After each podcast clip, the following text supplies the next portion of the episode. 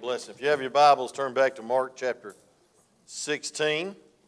We're about to finish this wonderful study. I hope it's been a wonderful study to you. It sure has been to me. And I am really at a uh, dilemma because I don't know where I'm going next. I mean, I might be going to heaven. I don't know, but uh, thank God.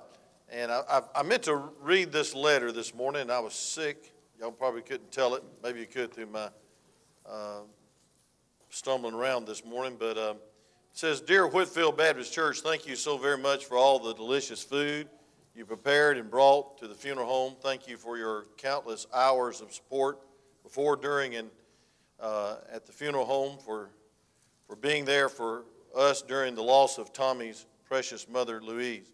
Thank you for the beautiful flower arrangements that was sent to the funeral home and that was laid upon Tommy's mother's grave. Thank you for your prayers. Our family couldn't even begin to tell you all, all just how much we appreciate everything and how we are so very thankful. Your support, kindness, and thoughtfulness mean so much to us and to all of Tommy's family. You all are so very loving and caring. We are t- so very blessed to have you all in our lives and to be a part of such a precious church family. We thank God each day that we are members of such a caring church we love you all and want to say thank you from the bottom of our hearts, sincerely, Tommy, Sherry, Bailey, and the whole Grigsby family. And we thank God for that. I know Brother Tommy was very disappointed some of his brothers didn't come, but you know something? We keep working on them. Amen? And we keep on fighting and we keep on. And many, many times over the years, I've seen somebody uh, say they're going to show up, they didn't show up, then they came several weeks later out of guilt And praise God they got saved. Amen. So don't give up on the brink of a miracle. And speaking of that, the reason I read that letter is because I forgot this morning. But the reason I read this, it goes right along with the message that we ought to have a ministry after the resurrection. And one of the ministries is a ministry of consolation. That means encouragement.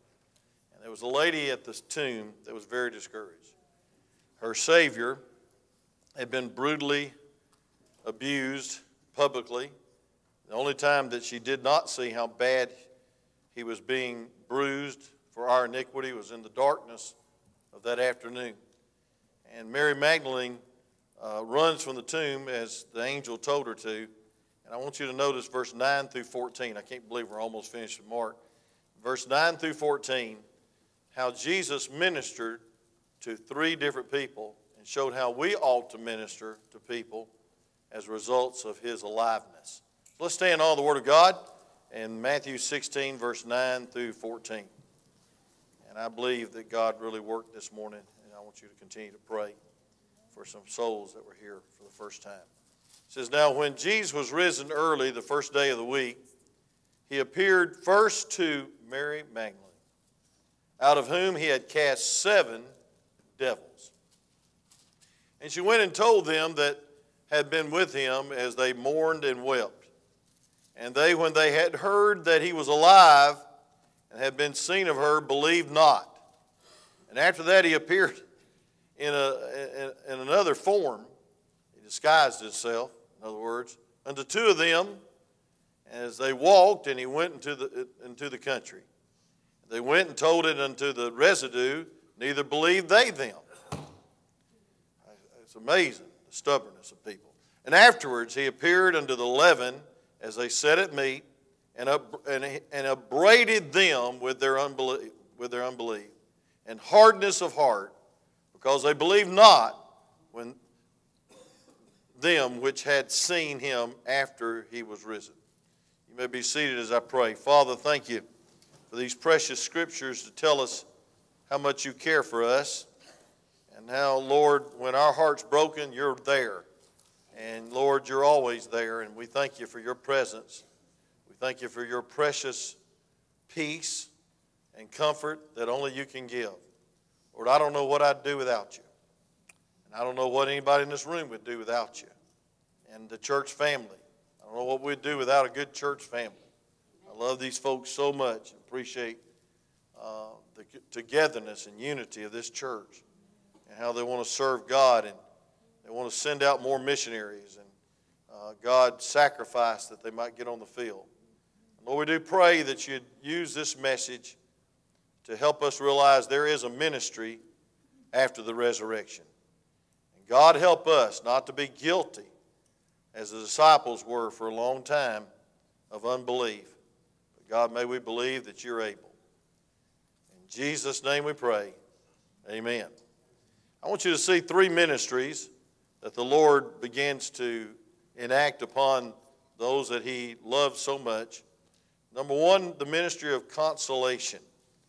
Um, look at verse 9. It says, When Jesus was risen early the first day of the week, he appeared first to Mary Magdalene, and out of whom he had cast seven devils. And she went and told them that uh, had been with him as they mourned and wept. And they, when they had heard that he was alive and had been seen of her, believed not. And so, folks, I want you to understand the events of the resurrection. Uh, as we look at the accounts of the four Gospels, that's how you can understand the, the um, timeline of what happened on the morning of the resurrection. Each writer gives different details of that wonderful morning. And uh, first of all, we see the angel rolls away the stone from the tomb. That's found in Matthew 28, uh, 2 through 3.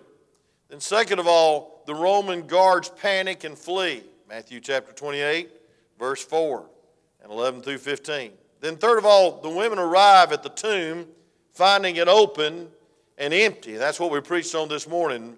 Mark chapter 16, verse 4, Matthew 28, verse 1, Luke chapter 24, John chapter 20. And then two angels appeared to the woman inside the tomb. They tell the woman that Jesus is alive and to go tell the disciples. That's found in Matthew 28, 5 through 7, and uh, Luke chapter 24, about two angels. Mark just mentions one because he's only acknowledging the one that's talking, amen, or preaching, great, bringing a great message. And then the, uh, the women go to tell the disciples who do not believe their report. That's Matthew 28, verse 8, chapter uh, 16, verse 8. And then Peter and John run to the tomb, find it empty, and return home. Luke chapter 24, verse 12, John 20. And then Mary Magdalene comes back to the tomb. That's where we're at now. She remains there alone, crying when she sees an angel. She thinks it's the gardener, and she sees the risen Savior, and he talks to her. That's found in John chapter 20, 11 through 17. And Mark just gives one verse to it Mark 16, 9. One thing about Mark, he gets right to the point. It's only 16 chapters. It's an action book. Uh, it took me 16 months to preach it, but thank God, folks, here's a book that just lays it on the line. And I see, first of all, Jesus is concerned about Mary, and uh, he gives her the first comfort, the first word. It says, When Jesus was risen early the first day of the week, he appeared first to Mary Magdalene. You say, Well, why was he first? Well, uh, number one is maybe he, she needed some encouragement because she had been trapped in the worst kind of sin there was the bondage of Satan, prisoner of Satan. She was in the grips of the devil. She probably lived a wicked life, and when she gave herself to the Lord, she was thankful. And so she came back to the tomb out of appreciation. And, folks, I want to say this I don't think we should ever get over being saved. Amen. I don't think we ever ought to get over where God found us. It took as much grace to save you in the junior boys class as it did some of you out of the bar. But thank God we're all saved, say amen. But we shouldn't get over it and think, well, I'm just saved. Folks, she was saved enough to go back to Jesus and go back to the tomb, amen. You're as close as you want to be. Draw nigh to God, and He'll draw nigh to you. The Bible says in Jeremiah chapter 29, we ought to seek the Lord with all our heart. Amen. That's our theme. And uh, we shall find Him. So you're close as, uh, as you want to be, and he hadn't moved. And if anybody's moved, it's you, and it's me. And folks, we need to realize that God uh, probably uh, revealed himself to her because, number one, she was so grateful, but number two, she was the only one there. She was the only one there. I want to say this there's a difference in just coming to church and getting something out of church. There's a difference in just sitting on a pew and being involved. There's a difference in just praying the prayers when somebody's called on and agreeing with them there and going to a prayer room and being broken before God. There's a difference. It's called involvement. And folks, you draw nigh to God, He'll draw nigh to you, and you're as close as you want to be. And I'm going to tell you something when you're close to Him, He calls you friend, He reveals the mysteries of His will to you, He comforts you, and He consoles you, and He gives you grace to go on. And I'm going to tell you something, friend, it's a wonderful pr- privilege to be close to God. Amen? Close to the living God. I mean, close to Jesus, and, uh, and where He's moving, you're moving. And what He's doing, you're doing. That means soul winning and prayer and, and involvement. Don't just be a spectator, be a participant. Say amen. I don't even like to watch soccer. My son's got hooked on it because I, to, I, I told him jestingly, it's because he was a Tennessee fan, he needed to take up soccer, but um, he didn't like that. But anyway, congratulations yesterday. But I'm going to say this uh, God help us. God help us to realize we're as close as we want to be. And it's not God's fault. If you feel distant in this church, it's your fault. This friendliest church in the world. I guarantee you that. Uh, some people run when you, they go to shake your hand, and uh, you find something to do. You know, you go to the restroom, go get some water, and uh, you say, "Man, this is the most unfriendly church I've ever been in." Well, I want to tell you something, friend. You got a problem. Amen. You got a problem. Because I want to tell you something. The problem's usually not everybody else. It's usually our heart. The Bible says if you want to be a friend, you need to show yourself friendly. Right. Amen. Hey, friend, I want to tell you something. You minister to somebody, they'll appreciate you more than ever. But I want to tell you something. You walk with God, it's attractive. It's attractive. That's why I, I, I love my wife so much because she loves God. And she, she's uh, very attracted to me, to, for me. I just, I love her to death. And she's uh, ministering to all the grandchildren tonight uh, at another church, a liberal church called Vision Baptist Church. But anyway, uh, so we see, uh, I hope she, they don't run her. But, uh, you know, I, I thank God for the closeness that I feel in this church. I ain't looking for another pastoring. I know I'm, uh, I'm soon going to be too old to pastor, but I'll tell you what, friend, I'm enjoying every bit of it. Even the problems and the trials and the tribulations, I just rather be on the winning side than be on the neutral side. Amen. The backsliding side. Folks, I want to tell you this, friend.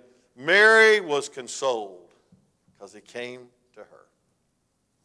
I love that song, He Came to Me when I couldn't come to him. Amen. The Lord is so wonderful. He is so kind. He is so loving. I don't know he's uh, wanting to have supper with us. I can prove that scripturally. Revelation 3, verse 20 says, Behold, I stand at the door and knock. If any man hear, hear my voice and open the door, I will come into him and sup with him and he with me. That's where we get the word supper. Amen. For all you Yankees, supper. Amen.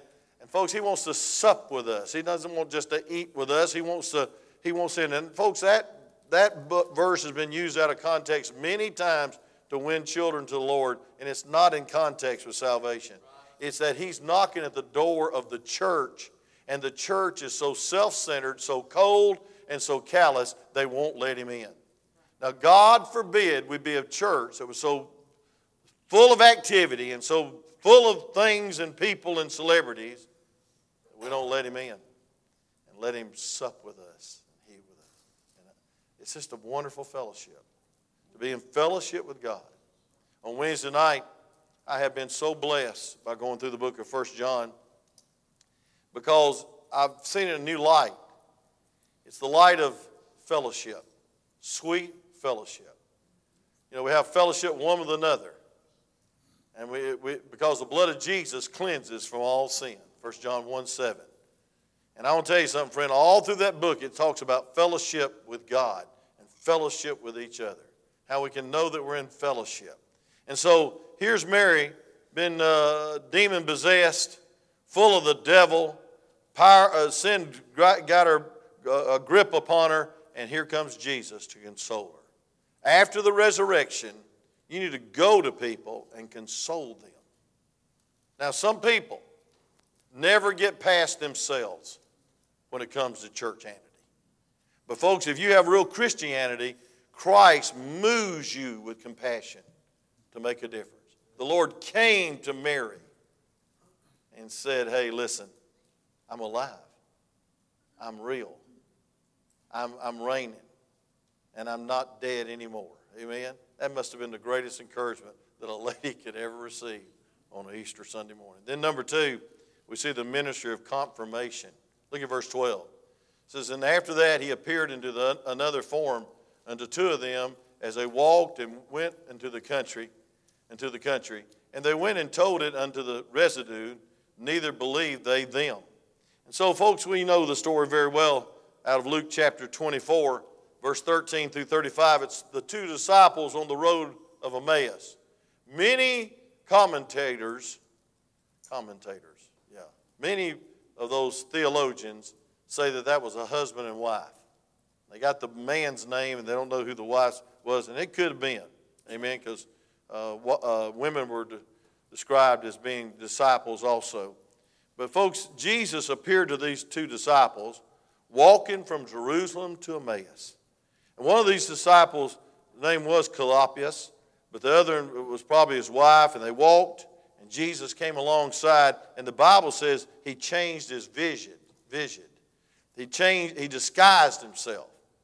Uh, I don't know if he put the robe on and put a, a, a scarf around his uh, face or whatever, but he, he came and he started talking to him because he was testing him.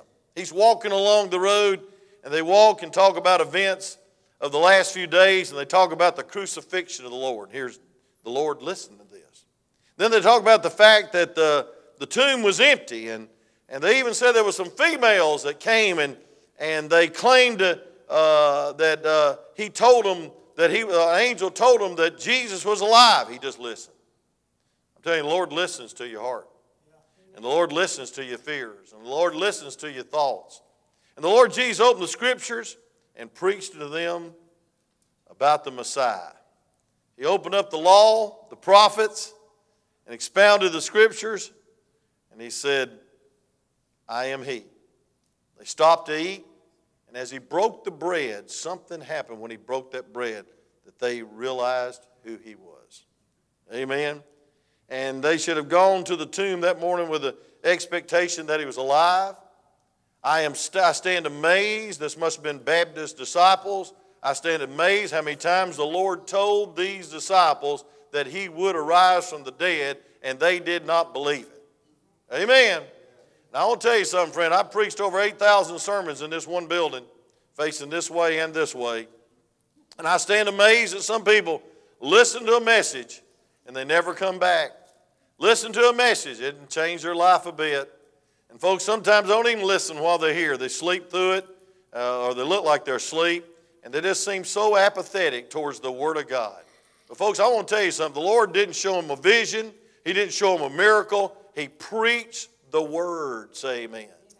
One of my friends gave me, sent me a, a, a video of a man in the C3 Connect. That's that contemporary big Christian conference with thousands of people come. And uh, he uh, stopped the message right in the middle of it, put his Bible on the bench, and started dancing to uh, Timberlake or somebody. I don't know what the guy's name was. But he was an old man. He shouldn't have been trying to dance that old. Praise God, he's going to pull something. Amen. Tight blue jeans on, you know. He was cool hand Luke, and he was doing this stuff, gyrating. I thought it was the sickest thing I ever seen in my life. And uh, I thought, man, the Bible's on the bench. That's where they benched the Bible.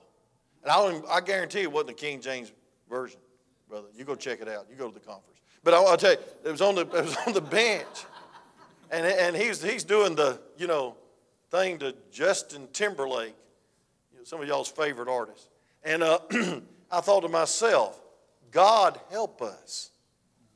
And then there was also flames coming up behind it, like sparklers out of the out of the out of the choir. wasn't a choir, out of the platform. And man, it was one big show. And that guy was just a he was I, I wish I I wish I could show you what he was doing, but no, don't. I'm too old for that too. Some of y'all too old for it too. But it was ridiculous. I mean, he paused his message to, to, to do that. And they all gave him a standing ovation, so he had to capture himself real quick. He says, Y'all stand up. I want to give you seven things you ought to give up. I wanted to give him the first thing you ought to give up is dancing. Amen. The third thing is you need to pick up the Bible. You say, You being ugly. No, I was born that way, praise God. I'm being nice. Is that you should not substitute anything for the Word of God. And folks, here he is walking. He could have performed a miracle. He could have turned that bread into gold and gave it to him or whatever. And he just said, He expounded the Word about himself. Amen. The Word of God's precious. And the Word of God confirms who Jesus is. And I don't know if you realize this or not, but from Genesis to Exodus, no, excuse me, longer than that, Genesis to Revelation, it's about God. This is God's book. In the beginning, God. Amen. And all through this Bible, God. It's about God. I believe there's about 42 chapters or 42 verses, I'm, I'm not sure which, that describes the tabernacle. And folks, it's about God. Amen. All through the Bible. Hey, if you want to see the revelation of, uh, of, of, of Jesus Christ, the book of Revelation is about Jesus. It's about God. He's the Lamb slain, praise God. Hey, friend, He's the Lamb King. He ever liveth. He was dead, now He liveth. And folks, they should have listened to the Word of God and they wouldn't have been so doubtful. Folks, God uses this book. You ought to thank God for it you ought to read it. You ought to memorize it. You ought to paralyze it. You ought to actualize it through a yielded life. You ought to treasure this book. And Brother Jeremy can tell you, and I'm going to let him preach in a couple of Sundays, I guarantee you one thing this book was paid with blood. This book was printed with blood. People gave their lives at the stake, they were burned at the stake. They gave up their families, they gave up their luxuries, they gave up their freedom for this book. And we don't read it and we don't preach it, and we don't believe it. Let me just give you a couple of scriptures in closing. Matthew 16, 21. Matthew 16, 21 says this From that time forth, Jesus uh, began Jesus to show unto his disciples how that he must go into Jerusalem, suffer many things of the elders. Now listen, and the chief priests and the scribes, and be killed. How did he end, end this verse? And be raised again the third day. Look at Matthew 17, verse 22 through 23. Matthew 17, verse 22 through 23. How did they miss it? Why didn't they get it? Because they wasn't listening and they wasn't believing. In order for you to get anything out of the Word of God, you got to mix it with faith. Amen. Amen. That spiritual rest that I preached on a couple of weeks ago at your mama's funeral there is no rest to those that don't mix it with faith. Hebrews chapter 4. And the world tries to bring in their tactics, and the world tries to bring in their entertainment. And folks, there's no peace to that kind of stuff. But I want to tell you something, friend. You can take this Bible in the midst of all your sorrows and all your pain and all the things that uh, uh, bombard your mind like doubt and confusion, and He'll give you peace. He'll confirm who He is. He's alive. Matthew 17. 22. While they abode in Galilee, Jesus said to them, The Son of Man shall be betrayed into the hands of men, and they shall kill him, and the third day he shall and he shall be raised again. And they were exceedingly sorrowful. Why? Did they not hear that in three days up from the grave he rise? Turn to Matthew chapter 20, verse 17 through 19. Just going to give you a few instances. It says in Jesus, Matthew 20, 17 through 19. I love to hear those pages turning.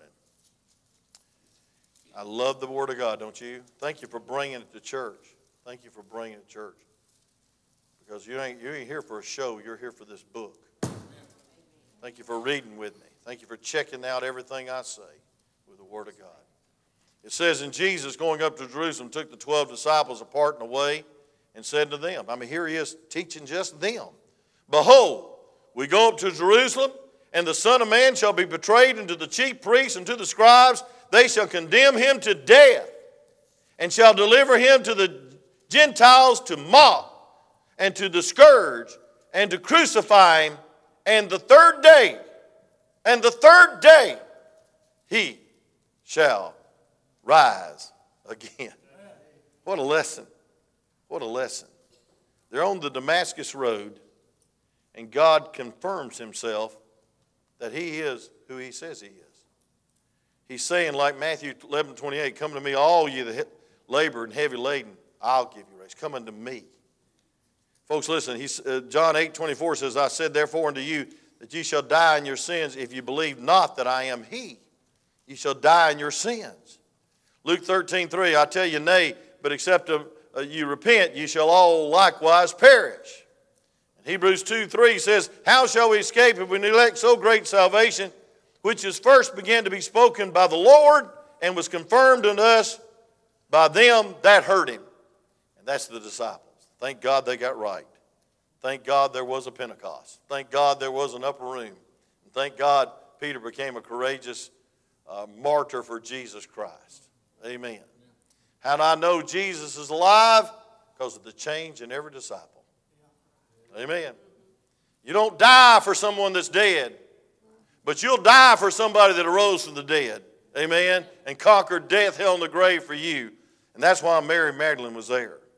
Then, last but not least, I see not only the ministry of consolation, the ministry of confirmation, but I see the ministry of confrontation. Look at verse 14. And afterwards he appeared unto the eleven as they sat at meat, and upbraided them with their unbelief and hardness of heart, because they believed not them which had seen him after he was risen. Folks, here they are. Later that evening, Jesus appears to the disciples, and they're eating an evening meal. I've always preached that they were having church, but they were just eating. But they had church as soon as the bread showed up. Amen. And I want you to know Luke chapter 24, verse 36 says, Jesus appeared in the midst of them uh, as they were receiving the report of the two he had just been with. I want you to turn there, Luke chapter 24. I learned something studying this. Luke chapter 24, verse 36. There was more people in the upper room than just the 11. Here's these two, this husband and wife, they were there. Luke chapter 24, verse 36. Love to hear those pages turning. It says, and they, it says, and as they eh, Let's go back up to verse 33. And they rose up the same hour and returned to Jerusalem and found the eleven gathered together and, and them that were with them, saying, The Lord is risen indeed and has appeared to Simon. And they told what things were done in the way. That's the road to Damascus, I mean, uh, Emmaus. And how he was known of them in the breaking of the bread. So when they got to supper time and he started breaking that bread, they, they, they said, he, That's the Lord. He is risen. I, and, they took, and then he vanished all of a sudden. And they took off and came back to the 11 that's up in the upper room, shaken to death, uh, scared to death. And look at this. And as they spake, Jesus himself stood in the midst of them and said to them, Peace be unto you. But you know, the Bible says in John chapter 20, he breathed on them and he commissioned them. Thomas was not there. He was skipping church. It's, it's a dangerous thing to skip church. Amen. And uh, he skipped the presence of God, and God had to go on visitation and show him the, his nail prints in his hands. Then he rebuked Thomas and said, Hey, listen, more blessed are they that's never seen these things that believe my word. Amen. And so, John 20 20, showed them his hands and his side. Boy, they were glad. But Mark says that he upbraided them. Strong word. It means he took them to the task. He called their hand and he upbraided them. He scolded them. He rebuked them. You know, when you ask for wisdom, the Bible says he upbraideth not. When you're down the valley and you ask for wisdom, God will not upbraid you, but he was upbraiding these guys because they knew better. They'd been told. Amen. And so here he is confirming himself. He could have gave up on them. Said they'll never be used of God. Thank God he came and he upbraided them. They refused to believe. And his word, the eyewitness testimony of the people, they'd seen, they'd seen the risen Lord. They refused to believe with their own eyes. John chapter 20, verse 1 through 10. And they needed to believe that God said with all his heart that he would be raised from the dead. And thank God he was rebuking them because they had been told. They'd seen it. They'd seen the grave clothes. They'd, they'd, they'd, they'd, witnessed it. Folks, listen. The Bible says in John chapter 20, verse 29, I want you to look at that verse, John chapter 20, verse 29. He said, um, Then he said to Thomas in verse 27, Reach hither thy finger. Behold, uh, it says, Behold my hands, and reach hither thy hand, and thrust in the side, and be not faithless, but believing. Here's the key, and here's the problem with all of us. We need more faith. Amen? And then Thomas answered and said unto him, My Lord and my God. Now he's getting right. Amen. Praise God. The Lord came looking for him. Visitation works. Look at verse 29. Jesus said to him, Thomas, because thou hast seen me, thou hast believed. Saw the nail pierced hands. And then he said, Blessed are they that have not seen, yet have believed. He's talking about you. There's a big blessing in not looking for signs and signals. Adulterous and wicked generation seeketh after a sign we ought to seek after the Savior. We're not to be sign seekers, we're to be Savior seekers.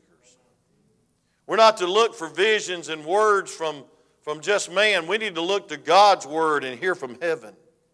So we ought to have the, we ought to be the evidence of resurrection.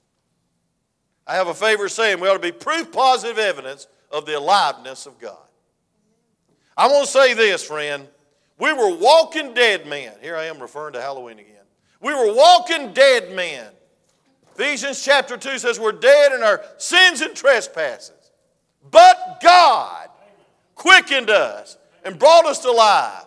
John 5 24 says we pass from death unto life because we believe in Jesus. We're resurrected. We're alive. So we ought to prove it. We ought to prove it. I want to tell you how the world is going to see Jesus first in the Living Bible. You, written epistles, read of all men. We ought to be proof that God's alive. Don't go down the drain with everybody else. Don't try to blend in with the world and be cool and casual and contemporary. Man, go for God. Be different. Be holy. Live for God every day Worship Him every day. Be vibrant in your prayer life every day. Kneel before the living God and pray like He's listening because He's a God answering prayer. And invite His presence into your life every day. And you will confirm one thing to a lost and dying world He is alive. Father, use the message. Thank you, God for you coming to these three groups of people with a ministry of consolation, comfort to dear Mary. And God, the ministry of confirmation that you are who you said you are. And you walk down the road of Emmaus preaching that the Messiah has come. Lord, thank you for the ministry of confrontation you confront us with conviction when we believe not. You confront us with conviction when we live like the world. You confront us with Holy Ghost drawing you back to yourself and to your side because you love us even when we fail you. And Lord, I appreciate that. And I thank you for that. Lord, help us to have a resurrection ministry this, this the rest of our life. We look we look around and try to console people and help people, comfort, encourage.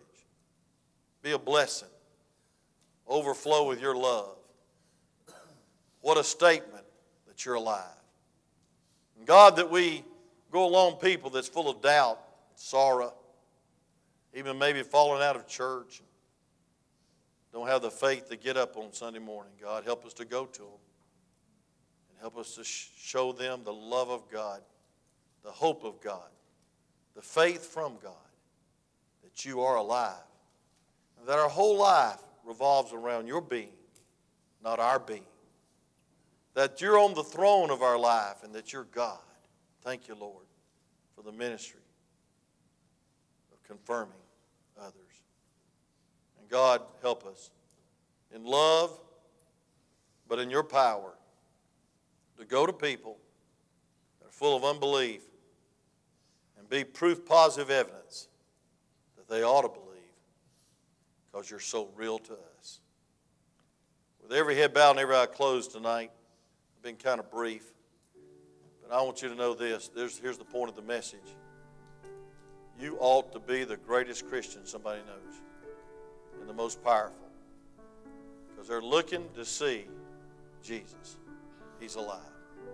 Having said, Preacher, I know without doubt if I died today or tonight, never see Monday's sun rise, I know I'm saved and I'll be in the presence of God because of the death, burial, and the resurrection. You're happy you're saved tonight. Would you raise your hand as a happy testimony of that all over this auditorium? Amen. I'm glad you're saved. Say amen. You say, "Why give an invitation on Sunday night? Only saved people come on Sunday night." You'd be surprised how many members of the church are lost.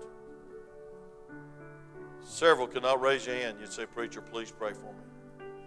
I need to be saved. Anyone? Wait just a moment. How many say, Preacher, I'm saved, but I got some people that's going through some terrible times, even in my family. There's some broken-hearted prayer requests in the prayer room. I'll tell you that. I mean, deep brokenness. You know, the only solution they have is Jesus. And probably the only person they're going to see Jesus in is the one that's so burdened for them. That's the challenge of the hour. You'd say, Preacher, I want to be that testimony. I want to be that example. I want to be that proof positive evidence of the liveness of God. I want you to pray for me because I got some people that are away from God, that need Him so desperately, wasting their life. Doesn't it break your heart? They're in sin, They're in the bondage of it. They're like old Mary Magdalene, just, just captivated by the world. They need you to confirm that He is alive. You'd say, Preacher, pray with me that I could be a witness to Him. Would you slip your hand up real high for prayer? all over this place. Amen. Praise the Lord. I think it's good to be responsive during the invitation because we preach for your heart to apply the message. Or why should we meet if you're not going to apply it? Father, use this message. Thank you, God, for the resurrection. Thank you for the power of your presence in our life. In Jesus' name we pray. Bless each person that raised their hand in brokenheartedness for a loved one. Should use them in a special way to be the witness of your resurrection. Thank you in Jesus' name.